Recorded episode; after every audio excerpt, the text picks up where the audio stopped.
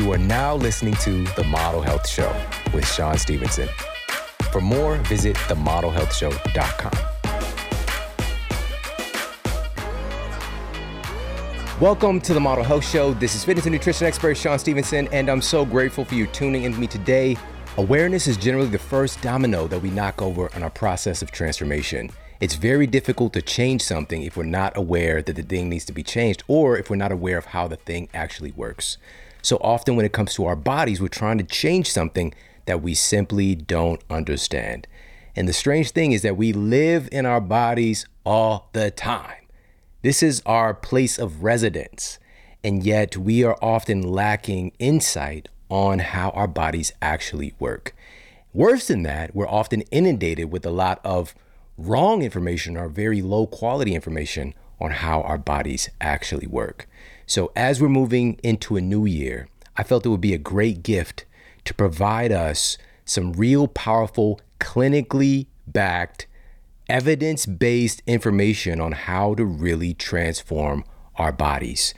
So we're going to be looking at going into this new year with a more empowered mindset and more viable tools to really create that transformation we're looking for. Again, awareness is that first domino. All right. So on this episode, you're going to be hearing my answers to some of the most important questions when it comes to our metabolic health.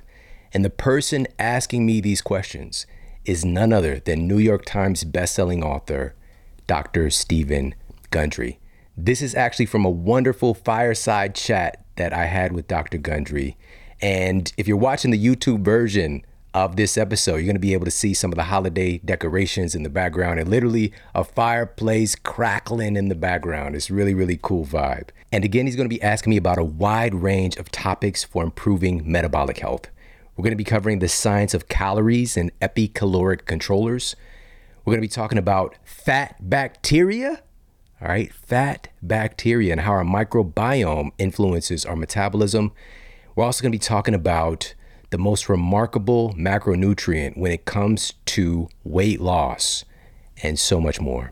Again, I think you're really going to love this conversation, and it's a perfect complement as we march towards a healthier, more empowered new year. Now, during the episode, we're also going to highlight how our brain impacts our metabolism downstream. And there's a hidden epidemic going on right now, and it's regarding something called neuroinflammation. All right, so inflammation in our brains leading to all types of downstream impact. Now, another big contributor to neuroinflammation and our brain really operating kind of like an internal thermostat for our metabolic rate, stress can really throw a monkey wrench into the whole machine. We need stress. Obviously, it's a part of life to grow, to evolve, to heal, to get better. But chronic stress and our lack of ability to adapt to stressors can really have a tremendous impact on our metabolism. What are some of the things we could do nutritionally to support our nervous system, to support our brain? Well, one of my favorite things, and I had it this morning, is highlighted in a study, and this was published in Biomedical Research. And they had test subjects with a variety of health complaints, including anxiety and poor sleep quality, to utilize lion's mane medicinal mushroom or a placebo for a one-month study. The participants who utilized the lion's mane after all the data was compiled had significantly reduced levels of irritation and anxiety than the placebo group. Again, so it's helping our nervous system become more resilient and not as easily triggered. All right, so I had lion's mane combined with high quality organic coffee. And researchers at Stanford University deduced that the caffeine in coffee is able to defend against age-related inflammation. Another study published in the journal Practical Neurology details how regularly drinking coffee has been shown to prevent cognitive decline and reduce the risk of developing Alzheimer's and Parkinson's disease. This is really important. Alzheimer's is right now, it's the sixth leading cause of death in the United States. Most people have no idea about this. It's creeping its way into the top five causes of death. And this is just one form of dementia that's become an epidemic in our culture. Now, there are certain things we can do that people are already doing, but we can up-level that to help to protect our brains and our nervous system from degradation. Unfortunately, when people get coffee, they're getting coffee that's littered with pesticides and herbicides and toxic molds and heavy metals and all of this garbage. And of course, the sugar, don't even forget about that. And all the artificial this and that. That's not coffee. We're not talking about that coffee. All right. So again, upgrading our coffee source, getting organic, high quality coffee combined with leading dual extracted medicinal mushrooms. Four Sigmatic is the first company to do it and to do it right. Go to foursigmatic.com forward slash model. That's F-O-U-R-S-I-G-M-A-T-I-C dot com forward slash model. You're going to get ten percent off their incredible Lion's Mane coffee blend. And also, if you're not a fan of coffee, they've got the Lion's Mane elixir as well. They've got the most incredible reishi. They've got the most incredible cordyceps and chaga. If you're looking for immune system support, the list goes on and on. And again, it's dual extracted. So they're doing a hot water and alcohol extract to make sure you're actually getting all of these medicinal, healing, nervous system regenerative, and also hormonal factors, by the way, antioxidants, the list goes on and on. We need a dual extract, and Four Sigmatic, that's what they're doing. Go to foursigmatic.com forward slash model for ten percent off. And now let's get to the Apple Podcast Review of the Week. Another five-star review titled Love Learning About Your Backstory by Aligned seven forty-seven. Very cool to learn about how Shawn arrived to where he is now with this podcast. Congrats on all your successes. Your podcast is awesome. Such valuable content, and love that you keep it real. Thank you so much for leaving that review over on Apple Podcasts. I appreciate it so very much. And if you had to do so, please pop over to Apple Podcasts and leave a review for The Model Health Show wherever you're listening. All right, if you can rate and review whatever platform you're checking out the show on, please do so. It really does mean a lot. And on that note, let's get to our topic of the day. On this episode, we're going to be talking about nutrition and metabolic health in a really big way. This was an interview that I did for my friend, Doctor Stephen Gundry, and he asked me a variety of questions. And again, we're going to be really looking at how our metabolism actually works in regards to its association and assimilation of calories and expenditure of calories. Also, how our microbiome impacts our metabolism, specific foods we need to really start to proactively add into our diet to improve our metabolic health, and so much more. So check out this amazing fireside chat about improving your metabolic health. Shawn, so glad to have you back on the podcast. I'm grateful to be here. I'm excited. So let's, uh, we've talked about your background going up, growing up before, and we've talked before about your degenerative disc diagnosis and recovery, but you write in the book the role that food played in, in all of this. Can you repeat that story for the listener? I think it's a great story. Absolutely. So I was an aspiring athlete. I was like the fast kid in the neighborhood, the guy you always picked first. And really just even in my environment, there was essentially two ways to success. And one was through athletics. The other way was through drugs. You know, that's just kind of what was in my in my sphere. And, you know, I fortunately had great exposure from my grandmother, kind of instilling in me the importance of education. And but still, like, sports was my thing. And at the age of fifteen, I ran a four five forty, which is N F L time, you know, already at fifteen. But that same year at track practice, doing a two hundred meter time trial with my coach, I broke my hip just from running as a fifteen year old kid. And obviously, you know, this is usually something that's associated with folks who are in, in their elderly years, oftentimes more so happening with women in some aspects. And so it should be a sign that something's off. There's something going on with my body, maybe even with my hormones. But nobody stopped to ask this question: what made a fifteen year old kid break his hip from simply running? I went through what was what's called standard of care. Here's some NSAIDs, stay off the leg. They actually gave me some ultrasound treatment, which is another little sidebar, how sound is a treatment. But I don't, we, we hear the name, but we don't really get how powerful it can be. But anyway, so I got, I got better, sort of. I got back on the field, but a string of other injuries happened and really derailed my my vision of being able to play professionally. And so my identity was shattered. And ultimately, when I was twenty, I got diagnosed with this uh, so-called incurable degenerative disc disease. And my physician put the M R I up for me to see, and he told me that I had the spine of an eighty-year-old man. And not a healthy eighty-year-old, by the way, ah. just to be clear. But, you know, it was really obviously just earth-shattering for me to hear this. And he gave me a prescription, told me bed rest, and he said, I'm sorry, there's nothing we could do, but we can manage this. And I always encourage folks, whenever they get a bad bill of goods, you know, bad diagnosis, it, it's a good idea to seek out a second or third opinion before you take drastic action.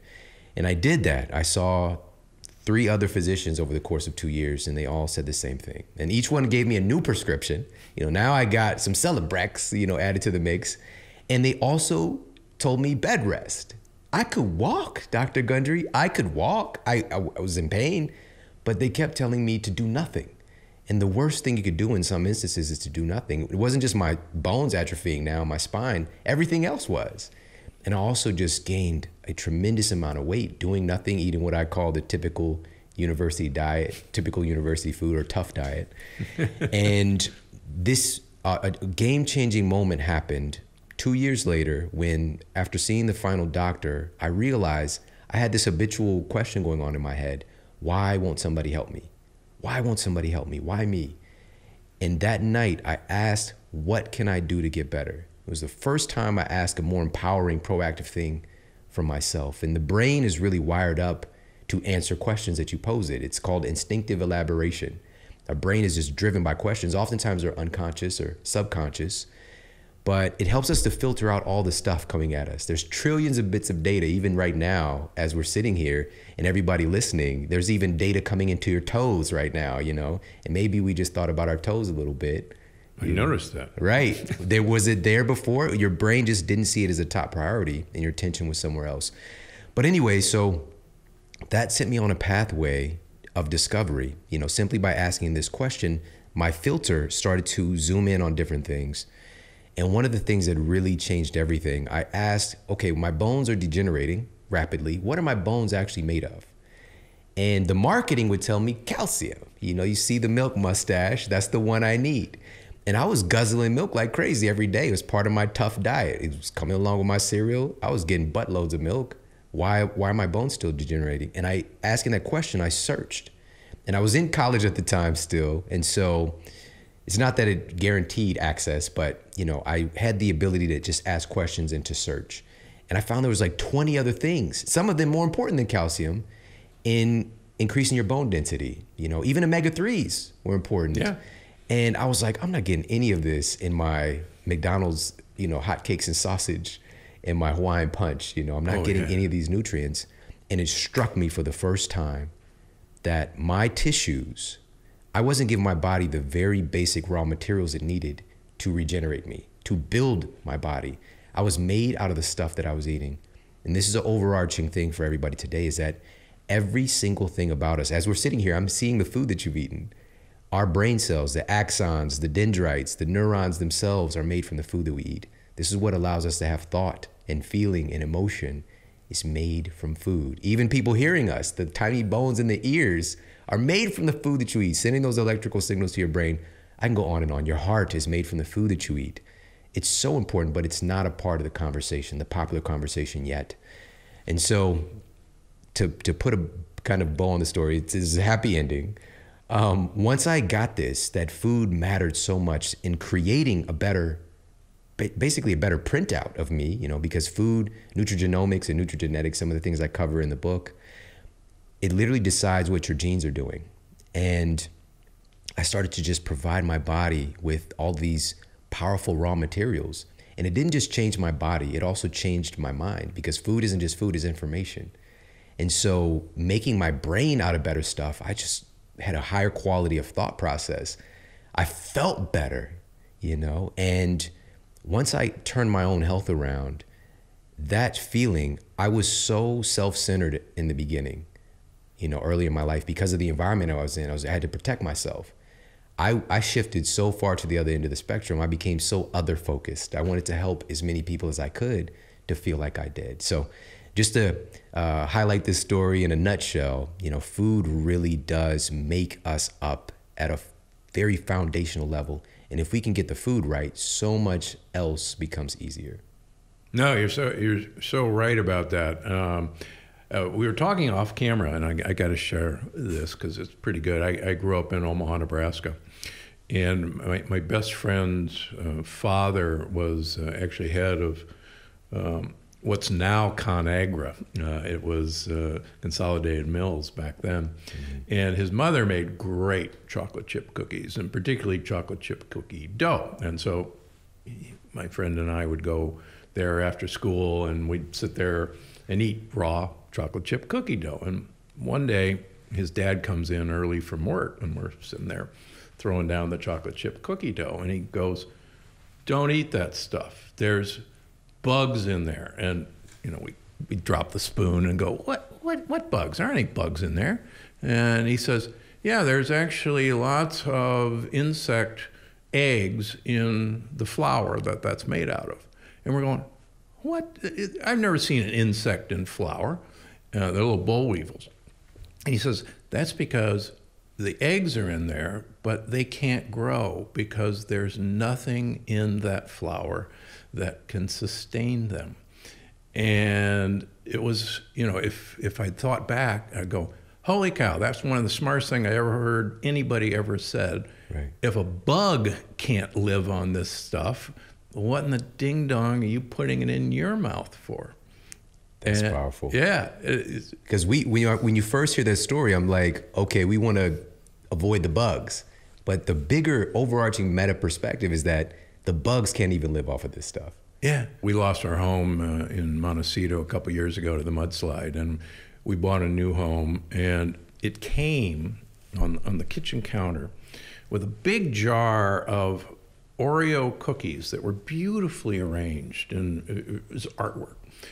And we decided, I haven't had an Oreo cookie in twenty years, but we decided, you know, that's kind of cool. Let's just leave it there.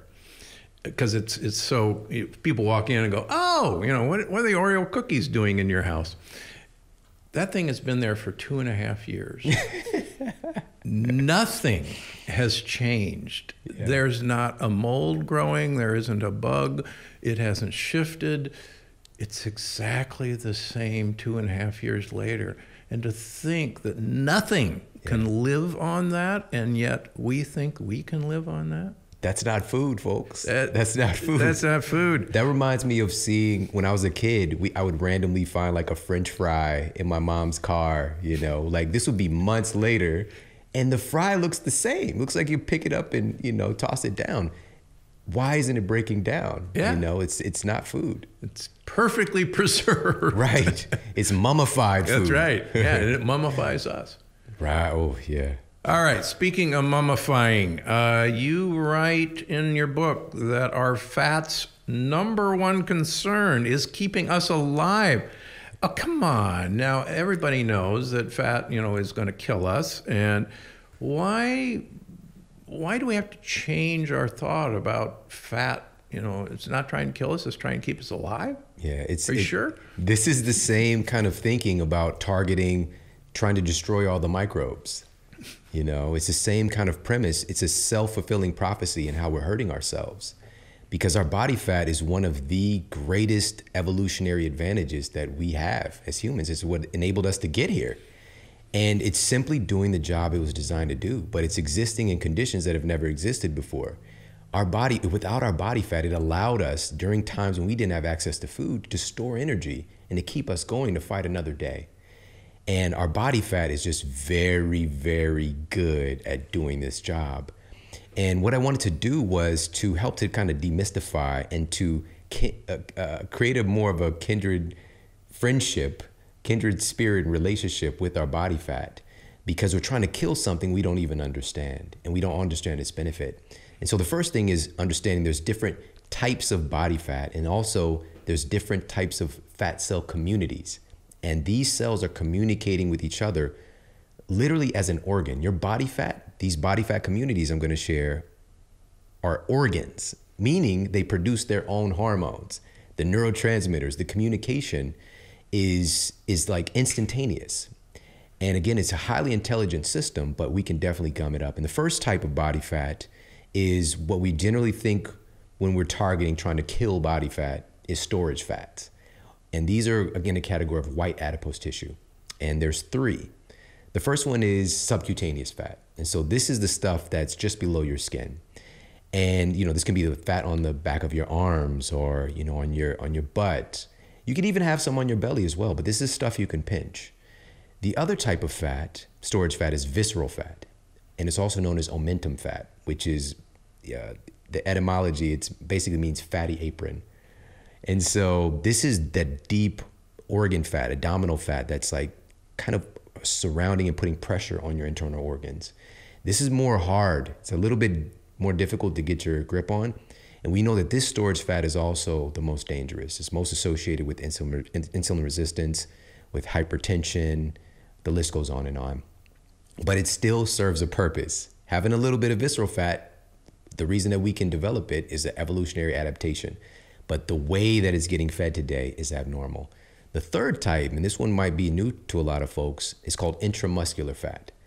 And when I was in my typical university classes, I was taught that muscle and fat were really dichotomous. Like these two things had nothing to do with each other. You want to get more muscle, lose the fat. But intramuscular fat actually functions as on-site energy for your muscles. So when you're going out for a jog or when you're lifting weights, it's got its energy bank right there coming from your fat. And if you want to think about what it looks like, it's sort of like the marbling of a steak. All right. Now, the catch is this can get overburdened too. And so you can have excess intramuscular fat storage and get chubby muscles is what I call it. And so these are all in the category of storage fats. Now, the other type of fat, these, these fats are more in energy usage, potentially. One of them definitely is, and this is brown adipose tissue, with a lot, a lot of folks have heard of at this point, hopefully. So brown fat is a type of fat that burns fat. And the reason that it's brown is it's so dense in mitochondria. And mitochondria are really an endpoint. When we're talking about burning fat, we're talking about emptying those cell contents from the storage fats, getting them over to the mitochondria to be used as fuel, because they can actually get released and get absorbed somewhere else. So we want to get it to the mitochondria. This tissue is so dense in mitochondria that it's actually brown, you know, brown adipose tissue. Babies have a lot of it. And this is, it's kind of, again, an evolutionary adaptation to protect against hypothermia. Mm-hmm. But as we get older, our percentage, our ratio of brown adipose tissue goes down dramatically. But we do carry some. It's largely around our clavicles, shoulder blades, down your spine. And the other type of, of uh, fat that can potentially burn fat is called beige fat. All right. Now, beige fat is really interesting. It has its own precursors, and it can actually become white adipose tissue, or it can become brown adipose tissue, depending on what you eat and your envi environmental exposures, right? So we want to nudge it to get a tan. We want to nudge it into that brown adipose tissue range. And I'll just throw this out there. One of the ways to do that, that a lot of folks are doing today, is like cold thermogenesis can potentially uh, stimulate this. But there are some things with your nutrition too we can talk about today. Lastly, and I'll share this one really quickly, and if we have time, we might get into it a little bit. We hear this all the time, that your brain is mostly fat, all right? First of all, of course, it's mostly water. It's almost eighty percent water, but the if we say the dry weight of the brain is about eleven percent fat, eight percent protein. It's not that far behind. Protein matters a lot. And then a little mix of some, you know, trace minerals and minerals, things like that. But your brain is a different type of fat. And again, it's thinking that dietarily eating fat is going to make you fat. That's like thinking a blueberry is going to make you blue. It doesn't work like that biochemically. The same thing for your brain. Just because you eat fat doesn't mean it gets directly to your brain. Your brain is made of something called uh, structural fats. We've got storage fats. We have structural fats. If your brain was made of any storage fats during times of famine, theoretically, your brain would eat itself like homemade zombie food. And wow, we wouldn't be here today, you know? So this is why our body has made these different fat cell communities. And I want to create more admiration and love and respect for our fat communities so that we can optimize them and get them in the right ratios. So you're saying we we can actually show our fat communities love? This is the thing too, you know, we're in a very uh, P C culture, of course, where we do, we don't want to shame anyone. We don't want to shame and and have any kind of distaste towards ourselves. but we can love ourselves into health. Once we get to a place where it, I, we can be thick, but when we're in a place where we are compromising our health, because here in the United States, about four hundred thousand people every year die associated with obesity. You know, whether it's from heart disease or diabetes, whatever the case might be, four hundred thousand people every year. So we want to be aware of that aspect and making sure that we are healthy, regardless of our body composition. And so, but I think a big part of this transformation is understanding how the process works, understanding what's actually happening in our bodies that we live with all the time, and empowering people. Because I think once we do this, it makes the job so much easier. And that's the first time in book form, I'm taking people behind the scenes and showing them how their metabolism actually works, the hormones involved, the process of fat loss, how does it work? Where does the fat go when we, quote, burn it? Does it just go to a different dimension, a quantum jump or something? So we go through all of that stuff. So, you know, we always talk about calories and we got to count calories to lose weight and calories in, calories out. Is a calorie ever really a calorie? This, in my nutritional science class, big auditorium class, you know, of course, this was back in the day, we were taught the food pyramid. We need to get folks that we work with to eat seven to eleven servings of whole grains. Yep. If it's brown, it's going down. If it's white, it's not right. You know, we were taught these premises. And day one, I was taught that truly the, the most important metric is calorie management. That was the monarch, the emperor, the king of nutrition was the calorie.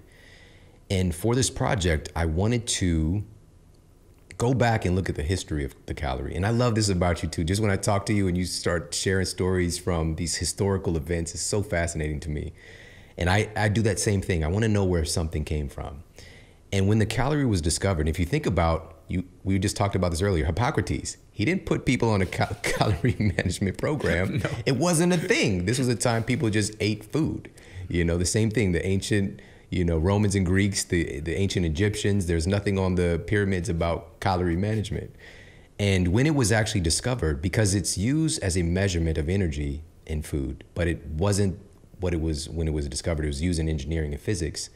And it made us jump into the nutritional realm thanks to Wilbur Atwater, but he's a little bit of a side note, even though we use the Atwater system of labeling on food, which yeah. is basically just doing math. They're not actually- It's actually not accurate. They're not accurate at all.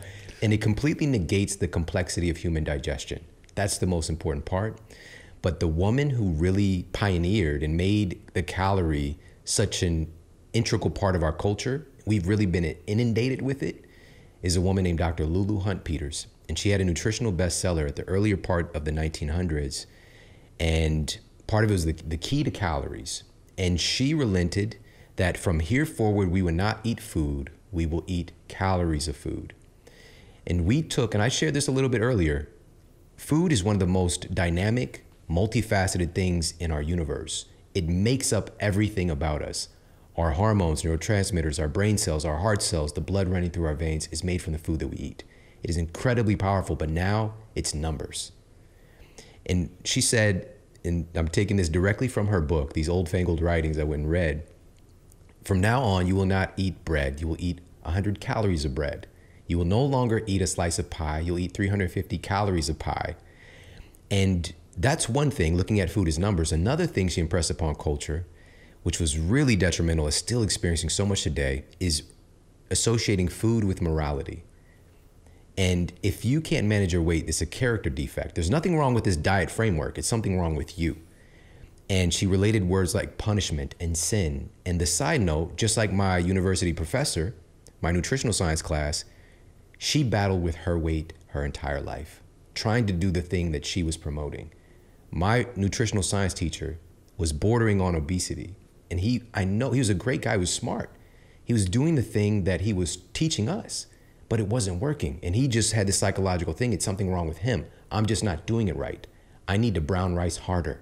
You know, I need more whole grains to make this work. And so those were some really dangerous ideas that we still carry today. And one more that I'll share, she also associated hunger with diet success. If you're hungry, you're doing it right. And she said that for, this was during a time of food rationing. Yeah. She said, for every hunger pang you feel, you should have a double joy, knowing you're saving the hunger pangs in another person. And it's one of the most dangerous ideas. And people would come into my, my office, my clinical practice for years, just thinking like if they're, if they're hungry, they're doing it right. It's a subconscious belief. And the truth is, we can all have a natural kind of modicum of, of hunger. But when we get into chronic hunger, when we get into abnormal cravings, these are signs that something is wrong. And this is what we get into in the book. And there's six factors, and we can go through them really quickly, that I'm putting into culture. I'm going to make this a part of our lexic lexicon. Epicaloric influences. These are things that control what calories do in your body. Calories are, yes, they can be used as a unit of measurement. Like a unit of measurement of distance is a meter. But the distance is going to be the same whenever we measure it. The calorie is going to be different, what it does in your body versus somebody else, versus even your body next week. And that's the difference, is that the human digest digestion is so complex. And if you want, we can go through and hit six of them really quickly, but yeah, two of them are most important. Yeah, let's do that. Okay. Number one, the type of food matters. And people have been saying this for years. It's not just the calories, the, it's the quality of the calorie. Now we know for certain. And this was highlighted in a study, and this was published in Food and Nutrition Research. And they wanted to find out when folks eat a meal of whole foods versus a meal of processed foods, what happens with their body's interaction with calories. And this blew my mind. These are one of those moments when you're by yourself in your office writing and you're just like, oh my God. So here's what happened. The, the meal they deemed to be whole foods was a, it was a whole food sandwich. So it's multi-grain bread and cheddar cheese. All right, so this was the whole food meal. Then the processed food meal was a processed food sandwich, white bread and cheese product. And some folks might be, well, I don't eat cheese product. What is that? That's Kraft. You can't legally call it cheese. It's not enough cheese in the cheese. So on paper, they're the same amount of calories, both sandwiches, same amount of proteins, fats, and carbohydrates. Should have the same impact, but here's what happened. The folks who ate the processed food sandwich had about a fifty percent reduction in calorie burn after eating that sandwich versus the folks who ate the whole food sandwich. Now, I want folks to really get that fifty percent reduction in their body's expenditure. Their body decided to hang on and get stingy with those calories. It created some hormonal clogs and dysfunction to the metabolism. And this isn't accounted for in product labels. This isn't accounted for in your caloric deficit diet that this, you know, weight loss doctor is telling you to do. And we need to talk about this. The type of food matters, and we know this for certain. So that's one. Second thing, Your, the, the way that the food is prepared. I won't spend much time. All of these are detailed and Eat Smarter. The way the food is prepared affects the amount of calories that you can absorb from the food. Correct. So, and also, you know, we'll, using spinach, for example, the cell wall, when it's a baby spinach, you can get more energy from it versus the cell wall getting sturdier as the spinach becomes more mature. But cooking it breaks the cell wall down, making the nutrients more bioavailable. Is it a good or bad thing? Neither. It's taking this into consideration, because one of the greatest things for the development of the human brain was the advent of fire and cooking. We can now suddenly get more from our food. So, but this isn't taken into consideration on the product label. Another thing is the basic energy exchange, which it costs calories to absorb calories. This is the thermic effect of food. I was taught this in school, but not in a way that actually made sense. Protein is the most powerful, and we'll talk more about protein uh, in a moment, but protein, it, it's expensive for your body to break down, but it is incredibly important. Protein is the building blocks for so many things. And so your body's gonna take those complex protein structures and break them down to amino acids. And just say you consume one hundred calories of protein, you're gonna use about thirty of those calories to break that protein down. So you're getting a net gain of seventy calories, not accounted for in a product label. And for carbohydrates, you're going to use about ten to fifteen percent of the caloric energy from the carbohydrates to digest the carbohydrates, zero to five percent from the fats. We're really good at digesting dietary fats, which should tell you, it's not the body made a flaw, it should tell you how important fats are. And so that's the thermic effect of food. Another thing is the digestive efficiency. And this gets into the conversation, one of the biggest takeaways, your unique metabolic fingerprint. Every single human being right now, your metabolism is unlike anybody that's ever existed before in human history, and anybody that will come after you. No one will ever be the same. I knew I was special. You are. Thank you. Thank you. You are special. You're a diamond in the rough. And now here's the craziest part. Your metabolism next week is different from the metabolism you have right now. It's constantly changing, constantly in flux. It's dynamic. It's fluid. But again, this is negated in conversation. So your ability, how, how much stomach acid you produce, the enzymes you produce in your saliva, um, your ability to Uh, you, you know, churn the food, the length of your digestive tract. You could have a couple extra feet in there that other folks don't, truly. And you've got that long track, you know, and so you're going to inherently absorb more food. But these I are- knew that was my problem.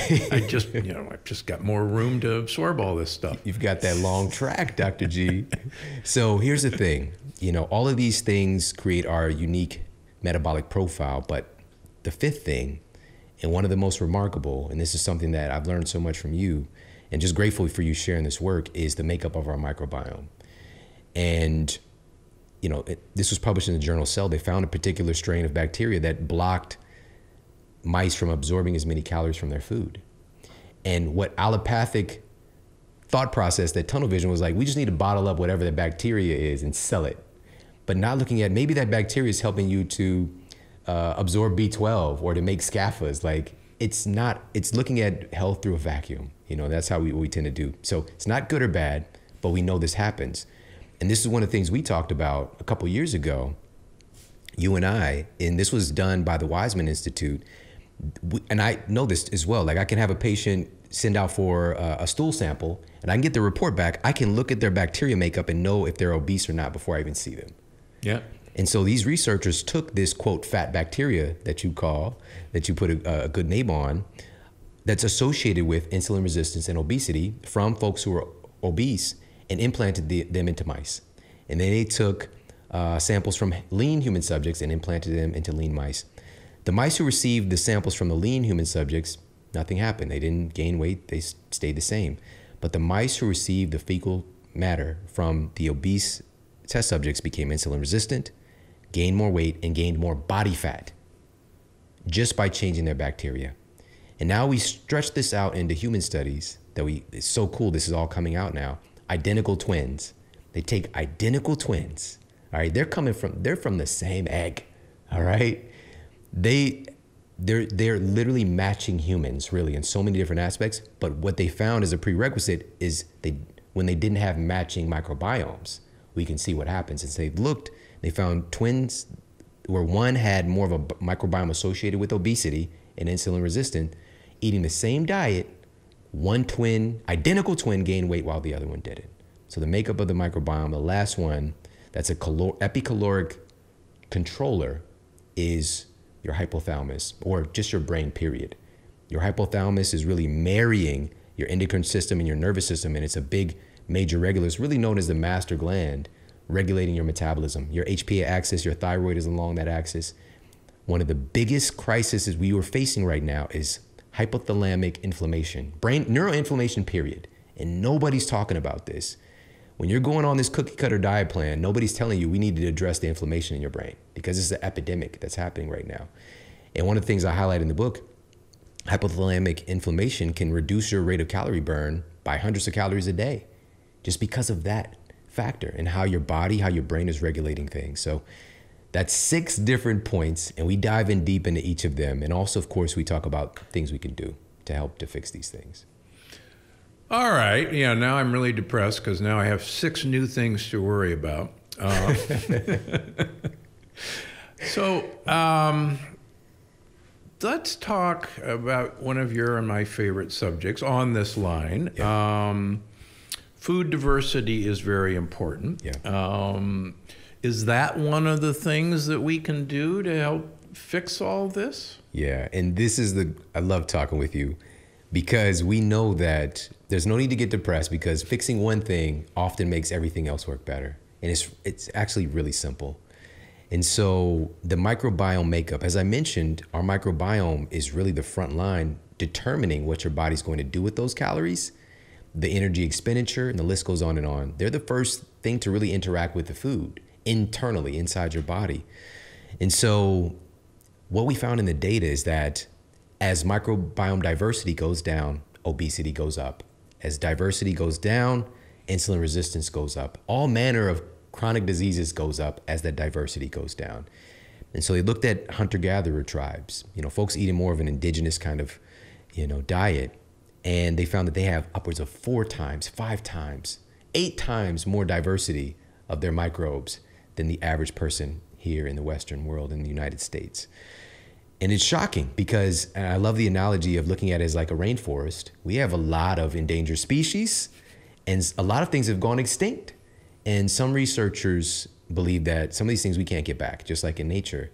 And I don't like to be an extremist. One of the things that is most important is providing the, the food for those microbes to come back and proliferate. We can take probiotics until we become a probiotic.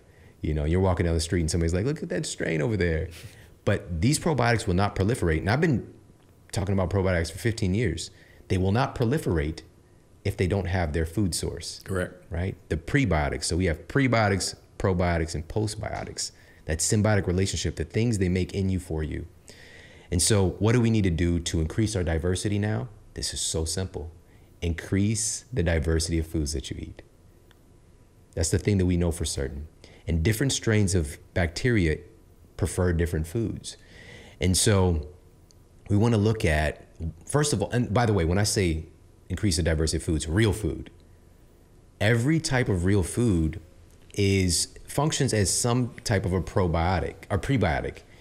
Now, we want to be mindful of what they're feeding, what kind of bacteria they're actually feeding, because we do have opportunistic bacteria as well, but they all play a part. If everything is in balance, this is one of the things you talk about too, then we're going to be okay. That's, they're probably doing a role. They're, they might be assisting in that B twelve production or creating scaffolds for us, but when they get out of balance is when things can happen. So in, in, everybody can go to Google and look up a list of prebiotic foods. They're, that's a cookie cutter thing. That's great. You know, uh, Jerusalem artichoke, asparagus, uh, well, garlic, both, yeah.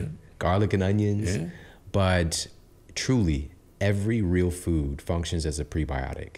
And so my one, one step I want folks to take today is to be more mindful. Even if we're eating healthy, we tend to get in like healthy eating in a rut, right? We're eating the same types of food over and over and over again. And one of the things we also know for certain, and I highlight this a little bit in the book, is that when we're looking at folks eating more of an indigenous diet, there's a changing of our bacteria based on the seasons. Correct. It's amazing. And these different food, these different bacteria are looking for different foods at different times of the year as well. And so I want everybody to be mindful to add in. We're not, I don't want to talk about taking away. Add in two new foods each week. Two new foods that are Doctor G approved each week, to help to provide a different source of prebiotics for the healthy flora. So you're not implying that um, next week I should add in um, Wendy's to my repertoire uh, instead of the just, square burger. Yeah, instead of yeah, instead of just McDonald's. Um, that's not diversity, right? No, that's not it. Yeah, and it, it's fascinating when you when you actually study uh, eat, people's eating patterns, and I, I learned this actually in my first book. Most people uh, will, for dinner, get down to about five different choices that they have for dinner. Yeah, yeah, and they repeat right. that you're over right. and over and over again. And even kind of my best organic eaters, they may actually only eat twenty different organic foods. Yeah. And when you look at hunter-gatherers like the Hanza in Tanzania, they're eating two hundred fifty different plant species on a rotating basis. Yeah. And we, it's just amazing how, you know, even the best of us, including me, uh, we just pale compared to hunter-gatherers. So you're right. Um, you have lists of food. I have lists of food. You know, challenge yourself in the next year. You're right. Even one new one a week, yeah. uh, you know, you'll have fifty-two different new foods uh, by the end of the year. Yeah. That's so powerful. And again, this is very simple. It's simple, but it's just getting our awareness there to knowing that this is important and knowing all the downstream effects that we can get from this. It's going to improve our body composition. It's going to improve our kind of give us a buffer against insulin resistance by increasing the diversity of our foods and increasing the diversity of those microbes. All right. All right. Let's go on to one of our favorite subjects, protein intake. Now, you write in the book that Americans are either eating too much or too little protein. What do you, what do you mean by that? This is a really important topic. And just going back to how important protein is, it's a building block for just about everything about us. In the conversation about hormones, when we're talking about insulin or glucagon or whatever the case might be, we need proteins, we need amino acids for many of these things to be built and to do their jobs. It's that important. And we believe, there's an overarching belief in our culture, which so many things we believe to be true or not true, that especially Americans, we're overeating protein. And I went and looked at the data, and it was very different from what the popular narrative is. And so the R D A for protein is really just above what can prevent a protein deficiency, you know, and it's not really necessarily what can help you to thrive. And so one of the studies, and I just pulled this up so I could tell you directly, this is right out of Eat Smarter, University of Kansas Medical Center used fMRIs and discovered that adding in more protein specifically for the first meal of the day literally decreases the signals in the brain that stimulate appetite and lead to overeating. What? Just by including more protein for that first meal, in which your first meal doesn't have to be at seven A M This could be at ten A M You're right. Be, you know, so, but getting more protein in that first meal, and this is stretched out to another study that I talk about where they looked at protein for the first meal versus carbohydrates for the first meal. And so they used eggs versus a bagel. And you earlier you shared a bagel story with me, and I was just, I was so fascinated by it because that bagel is a carbohydrate dominant food, very strongly so. And so, of course, you can just be from the perspective of, a, you know, something closer to whole food versus something more processed, but we're just looking at the macronutrient makeup. And here's what they found. And this was a, they put them into a caloric deficit, all right, slight caloric deficit, let's be clear about that. But that first meal, everybody's eating the same amount of calories. It's the same amount of calories for breakfast, the eggs and the bagel. Here's what's ha what happened. After the course of the multi-week study, the folks who had the protein dominant breakfast lost over fifty percent more weight. They had about a seventeen percent decrease in their body fat. Their production of their major satiety hormones went up, hunger hormones went down. B M I, it's like fifty-nine percent more reduction in their uh, body mass index. The list goes on and on. It's remarkable. It makes no sense because they're eating the same amount of calories. Calories, right. And yet they're getting these heightened results because of the macronutrient that they're bringing in. And this should speak volumes about, because for again, we think we're eating so much protein. For a lot of us here in America, we start our day with carbohydrates. Yep. I know I did every day, especially cereal, uh, muffins, pancakes, bagel from trying to be, you know, trying to be healthy. Right. But what are these things? Like if, if I came to your office, if any of us went to see Doctor G and he's like, okay, so tell me about your breakfast. And we're like, well, I have cake for breakfast, Doctor G. He'd, pro he'd probably be a little shocked. But most of us have had cake for breakfast many times. You know, what's a muffin? Yeah. It's just cake, just cake, you know, cake without, you know, a hat. You know, and same thing, pancakes, they're just flat. And so it's changing the dimensions. It's like, oh, it's not cake anymore. Not to say we can't have any of these things and they can't even upgrade the quality of those things. It's just understanding that the way that we approach eating here in America is definitely skewed. So um, one other thing I want to share about protein here is this aspect of how much, like eating too much protein is going to, like this is associated with cardiometabolic risk. And so this was published in the peer-reviewed Journal of Nutrition, uncovered that despite the generally accepted belief that protein intake above the R D A increases cardiometabolic risk, higher protein diets are associated with lower B M I, lower levels of visceral fat, and improved cholesterol profile compared to protein intakes at the R D A levels. In data, this looked into other factors that they accounted for: sex, age, carbohydrate intake, physical activity. The scientists found, surprisingly, the higher ratio of protein can actually lower your risk of developing cardiometabolic disease. Wow. Well, well, well. But this gets into the conversation of the quality of that protein as well. That definitely matters.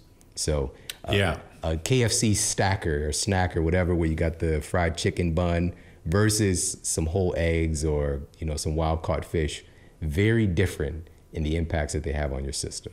Yeah, and I see this uh, particularly in my autoimmune patients. So, you know, a, a chicken that's fed uh, corn and soybeans, that that chicken breast is basically, you know, a uh, ear of corn with feathers, uh, as I say, and it's it's not the same as uh, our great grandparents ran around and caught a chicken out in the yard that had been eating bugs, and, you know, chopped its head off and ate it. It's a it's a totally it may look like a chicken, but it's totally different. Yeah. And most of our, you know, commercial meat uh, is no longer Uh, a cow anymore. Got a quick break coming up. We'll be right back. As you learned about in this episode, protein is a master regulator of your metabolism when it comes to our macronutrients. Now, unfortunately, life can get a little bit busy from time to time, and we're not meeting our protein needs. And so we're often turning to protein snacks, specifically glorified, quote, protein bars that are actually full of processed sugars. Or today we've had a revolution where there are a bunch of low sugar protein bars that are actually just a compilation of ultra processed ingredients masquerading as healthy. There's got to be a better way. And for myself, my family, my team, what we're doing when we're getting our protein snacks, we're making sure that we're getting it from the highest quality proteins available. So real food forms. One of those protein sources that dates back thousands of years is something that we call today jerky. All right, beef jerky in particular, and meat sticks. Now, I'm not talking about snapping into a Slim Jim. I'm not talking about the low quality stuff, because that's made from low quality grain-fed beef, and grass-fed beef is really where it's at. A joint study between the U S D A and researchers at Clemson University concluded that grass-fed beef is better for human health than grain-fed beef in many ways. It's higher in vitamins A, D, E, K, and B vitamins, higher in minerals, including calcium, magnesium, potassium, higher in total omega threes, higher in C L A, which assists in the process of burning fat. The list goes on and on and on. So where can you get one hundred percent grass-fed beef steaks with pure organic ingredients? As a matter of fact, taking it to another level, regeneratively raised farming practices. This is what you're getting from Paleo Valley. Go to paleo valley dot com forward slash model. That's P A L E O V A L L E Y dot com forward slash model. You get fifteen percent off their grass-fed meat sticks. And they just introduced, just recently, their pasture-raised pork sticks. And these are out of this world. They've got a cranberry jalapeno and a maple bacon. Again, one hundred percent pasture raised, organic spices, and they're doing things the right way. Also utilizing natural fermentation processes and not using low quality ingredients to try to superficially create that same kind of quality and texture. They're doing stuff the right way. And to do this, it's taking slow, small batches.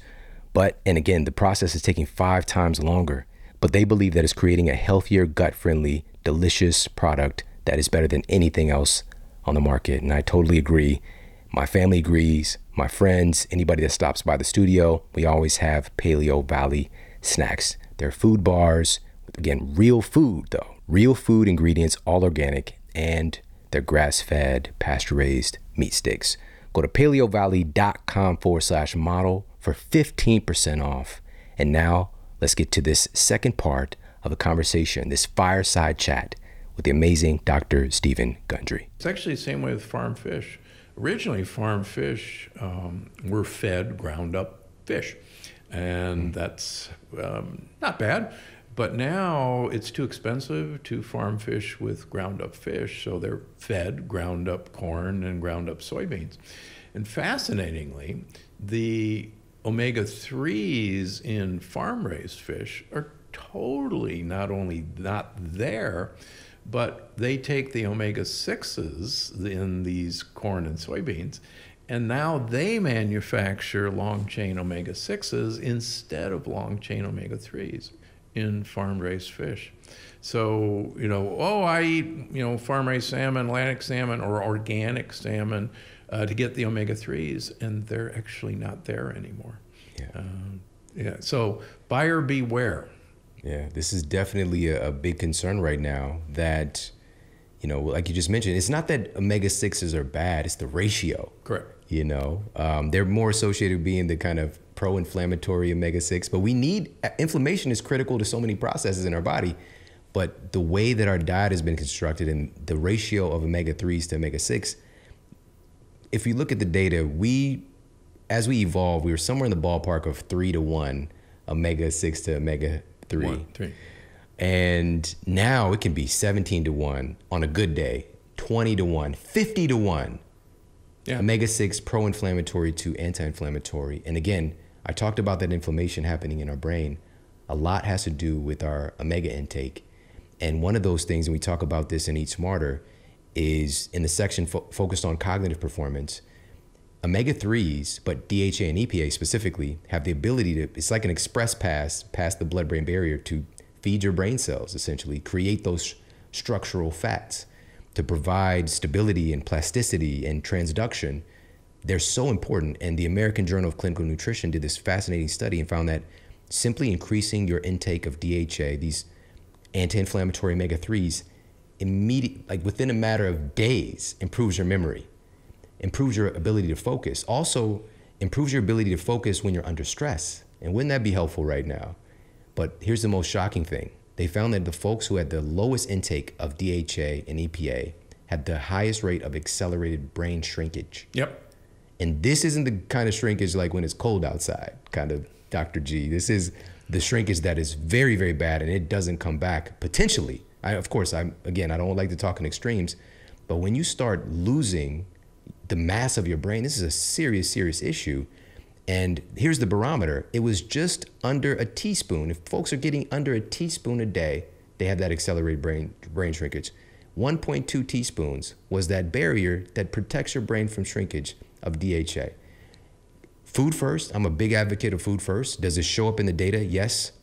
The Journal of Neurology found that folks who ate just one seafood meal per week did, in fact, perform significantly better on cognitive skills tests than folks who ate less than one seafood meal per week. So mackerel, uh, wild-caught salmon, sardines, but also fish eggs. And in talking with one of my really good neuroscience friends, who's, like, again, she's actually looking at what happens in the brain when you consume these things, she found that caviar and salmon roe to be three times more D H A than you'll find in the fish itself.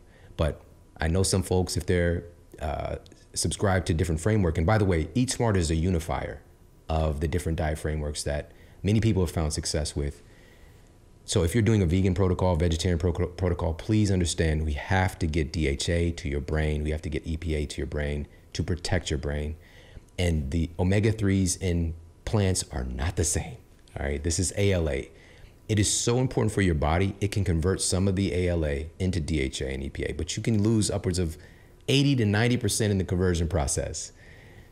So to get the amount of D H A you need from chia seeds and hemp seeds, I mean, you literally might as well put a beer bong on and like just funnel in chia seeds all day. It's, it's just not doable.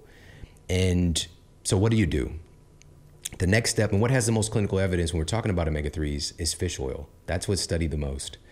But from there, and there's, again, that's ninety-nine percent of the studies, but krill oil is starting to get a lot of research behind it as well, which is a microscopic shrimp. And when you say shrimp, though, people are like, I can't do it. But I think you, it's a microscopic, microscopic shrimp. shrimp. You, if you just lick the air, you'll probably kill more sentient organisms than, you know, what, what you'll find in a capsule. Um, but for some people, it might be on their ethics list, but it's a great source of astaxanthin. List goes on and on. Now we have algae oils. So I highly recommend, at least get that, but it doesn't have a lot of clinical evidence, but we know the D H A is there. So it's probably able to do something good. And um, I'm always erring on the side of like whatever data we can get to the public, because on average, when we have a randomized controlled trial, finding efficacy to, you know, krill oil, for example, it can take on average upwards of like seventeen years for it to go from proven in randomized controlled trials to actually being implemented in clinical practice. Even today, at the age of the internet, I'm, I'm really sick of it. You know, I think that this is why I'm so grateful for the work that you do, is getting this information directly to the public. Once we get the data, and the funny thing is a lot of this information is just affirming things that our ancestors knew already, sure. just using science to, to disclose these things. So make sure, regardless of your nutritional approach, you must make it a mandate to get in your D H A and E P A as often as possible. Yeah, no, you know, you know, mothers always said fish is brain food. They, they didn't know why, but now we know that that's, uh, that's why. Yeah, and there are now really good algae-based uh, D H A, E P A, and D P A products uh, as well, uh, the, the third uh, omega long-chain omega three. All right, I want to shift gears in the time remaining. A big article in the New York Times a few months ago that more and more people are retreating into comfort foods during the pandemic. And you write in the book about the importance of food on our emotional state. Uh, so how come people are going for comfort foods? This conversation is, is so important. And I wanted to leave no stone unturned in this book, because food is so multifaceted, but we put in this pithy little box. And a lot of us just relate nutrition and diet to weight, unfortunately. But we've already talked about some things with cognitive performance and literally just making your brain work better. But food is a major controller of our E Q, right? Our emotional intelligence. And this was highlighted in a study conducted by the Ohio State University. They found that if we can just get a little bit of dysfunction in your blood sugar, we can make you more aggressive and less likely to perspective take with people you love, let alone people you don't like or don't know. And so they took couples, and it's easy to have blood sugar dysregulation. You know, eat one of these crazy, you know, processed foods, you get a blood sugar spike and you get the correlating crash. And when that crash happens, your body takes that very seriously when your blood sugar is too low. This is like a survival mechanism kicks in place. We'll produce these catecholamines, adrenaline, cortisol. The side effect is they can make you irritable. And this term hangry, this is real. And so what they found was that when they had dysfunction or dysregulation with the couple's blood sugar, they were far less likely to resolve their conflicts in their relationship, less likely to perspective take, and they became more aggressive toward, towards their partner. And if we stretch this out into the realm of uh, even violent behavior, and this was done by researchers at Oxford University, they took prison inmates and they wanted to see what would happen if they improved their nutrition. And so they gave a group of inmates more, you know, vitamins, minerals, omega three fatty acids, you know, uh, supplements. Yeah. And then they gave another group placebos. And after the four month study, they found that the folks who received the increased nutrition had a forty percent reduction in behavioral offenses.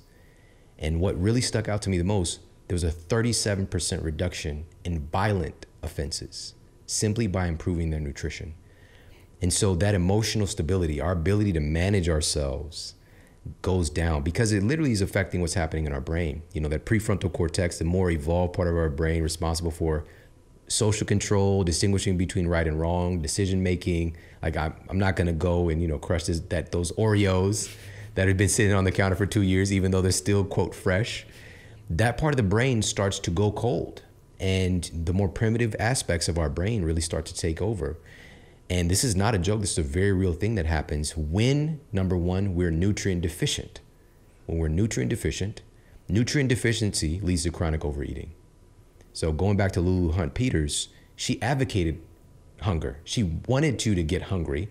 Then you know the diet's working. But it's the complete opposite. We want to be nourished and in control so we can better manage our emotion and our brains, because these are things that we, we own those things. It's the one thing we do own in this life is us, our bodies, our emotions, what's happening with our minds. But many of us, we don't get the owner's manual with these things.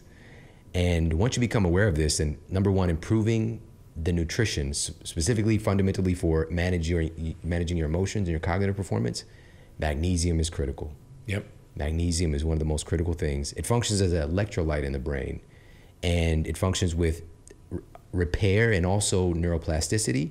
And one of the studies that I highlighted in the book found that folks who increased their intake of magnesium in this particular study reversed their brain aging by upwards of nine years. It, it didn't make sense to me. that this could be possible. But when you understand it's responsible for over six hundred fifty biochemical processes we know about, it's just remarkable. So magnesium-rich foods, this is gonna help to buffer that emotional stress and also help to reduce the ravenous kind of cravings. What are those foods? Green leafy vegetables are a great source of magnesium. Anything green is gonna be a good source. And that's another thing we talk about. Colors, flavors indicate certain nutrients as well. Um, but this was in, well, this was by researchers at Rush University Medical Center. They found that folks who had just two servings of green leafy vegetables a day had on average brains that were eleven years younger. All right, so just something to consider, you know, increasing our magnesium, as we talked about D H A. But right now, so our nutrition affects our activity, but the environment also affects our nutrition and our levels of stress. And so this is another thing we talk about, is how your environment and who you're eating with can yeah. affect your food.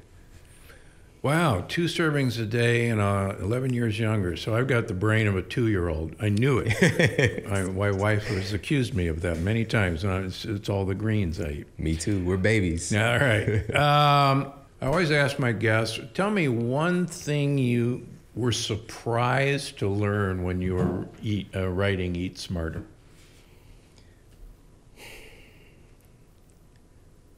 I was surprised to learn how our psychology, how our thoughts affect how food affects us. And what I mean by that was, this was Doctor Alia Crum and some other researchers. They found that just your belief about the food you were, you were eating affected how that food affected your body. And this was demonstrated in a study. They made up a batch of milkshakes, and the milkshakes would, we'll just say they're somewhere around three hundred eighty calories, but they labeled a batch of the milkshakes as low calorie Sensa shake. And they put that they were like one hundred eighty calories sensible milkshake. And that's, some folks got that shake. And then there was another group of folks where they labeled the milkshake as a high calorie indulgence milkshake, which was six hundred calories. And so folks believed that they were consuming different things, even though they were consuming the exact same amount of calories. And here's what, ha what happened. The folks consuming the indulgent milkshake, well, it was actually the same milkshake, but just believing it was the indulgent milkshake, had a dramatic decrease in their body's production of ghrelin. And ghrelin is that kind of team captain of the hunger hormone. Hunger hormone, yeah. So they were more satisfied and less likely to engage in overeating and also to be hungry again soon after because of that dramatic decline in ghrelin. Now, the folks who had the Sensi milkshake, there was barely a nudge, barely a change in their ghrelin levels. They still stayed elevated. So what does that do? Makes you drink more of the milkshake, make you hungry again soon after, because of your belief about what you were eating. And if we can leverage this, this is what my, where my thought process went. If we can placebo ourselves and leverage our own psychology instead of the world just doing it to us, and starting to cultivate attitudes of, like, when they take on a new diet protocol and begin to bring in new foods and things like that, just to recognize and talk about how good they feel, how satisfied they are, how, how much of a great process this is, instead of it being deprivation, restriction, I can't, and that framing that literally frames your brain up to be deprived and to have less enjoyment and less satisfaction. So that was one of the things that definitely jumped out as me, at, at me, that is remarkable that we simply don't think about. Hmm. So what you're saying is, now I can go home tonight and have my half gallon of Ben and Jerry's, and as long as I say that's a really decadent thing, I will lose weight uh, having my half gallon of Ben and Jerry's. You that's just, not what you're saying, I think. You just have to believe.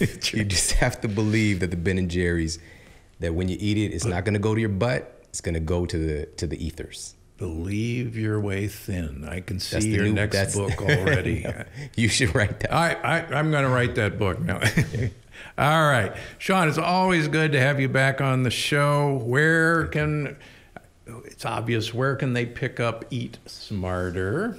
Yeah. Anywhere? You. Yes, anywhere books are sold. Barnes and Noble, uh, Amazon, all the good stuff. But also we have a national campaign going with Target stores, so you can ah. go and pick it up. Oh, fantastic. Yeah. And where do people find you and your work as if they've never heard of you?